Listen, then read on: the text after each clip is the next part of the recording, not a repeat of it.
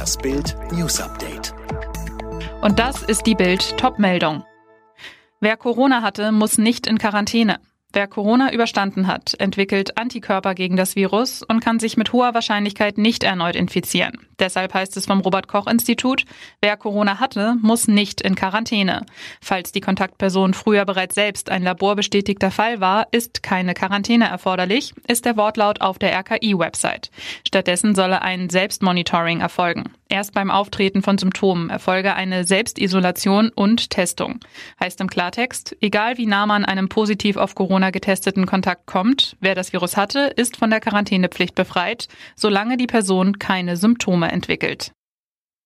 Und jetzt weitere Bild News.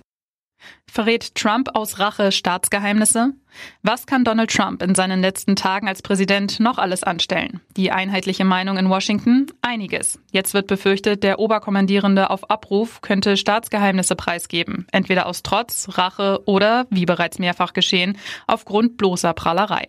Ein plaudernder Trump könnte der künftigen Administration des Demokraten Joe Biden echte Kopfschmerzen bescheren und die nationale Sicherheit der USA unterminieren. Kein Mensch hat Zugang zu so vielen Geheimnissen und Informationen wie der amerikanische Präsident.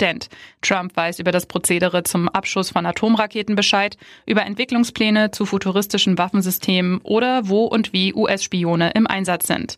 Im Oval Office gibt es Zugriff zu allen Geheimnissen der Supermacht. Das verlangt der BioNTech-Chef für seinen Corona-Impfstoff. Die ganze Welt feiert das Mainzer Unternehmen BioNTech für seinen Corona-Impfstoff. Vor der Markteinführung des Produkts stellt sich nun die Frage, wird es wirklich für alle verfügbar sein? Und wie teuer wird eine Impfdosis eigentlich? Der Preis für den Impfstoff soll variieren. BioNTech-Chef Ugur Shahin erklärt, der Preis wird sich an der Wirtschaftsstärke der jeweiligen Region orientieren. Es wird also eine Preisstaffelung geben. Außerdem wird die Bestellmenge ausschlaggebend sein. Für Industrieländer sind knapp 20 Dollar je Dosis ein Richtwert für 100 Millionen Dosen, so Shahin. Diebe erbeuten 6,5 Millionen Euro aus Duisburger Zollamt. Wahnsinnseinbruch in das Hauptzollamt Duisburg, Nebenstelle Emmerich. Diebe haben dort etwa 6,5 Millionen Euro Bargeld erbeutet. Nach den bisherigen Erkenntnissen der beim Polizeipräsidium Krefeld geführten Ermittlungskommission Kern wurde der Einbruch professionell geplant und durchgeführt. So sollen drei bislang unbekannte Täter einen Kernbohrer eingesetzt haben, um im Keller des Gebäudes von einem Nebenraum in den Tresorraum zu gelangen. Zeugen hatten am Sonntag gegen 6 Uhr Bohrgeräusche gehört. Gegen 10.45 Uhr bemerkten sie, wie drei dunkel gekleidete Männer mit dunklen Strickmützen das Gebäude am Parkring 6 mehrfach verließen, um einen weißen Transporter mit Schiebetür an der Beifahrerseite zu beladen.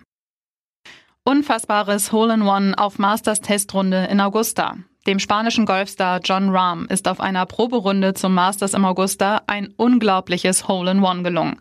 Er ließ den Ball dreimal über ein Wasserloch ditchen, dann rollte das Spielgerät in einer großen Kurve über den Rasen ins Loch Nummer 16. Der Knallerschlag gelang Rahm an seinem 26. Geburtstag, nur doof, dass er außerhalb des Wettbewerbs einlochte. Erfahrung mit Schlägen dieser Art hat er dennoch. Es war Rahms zweites Hole-in-One innerhalb von zwei Tagen.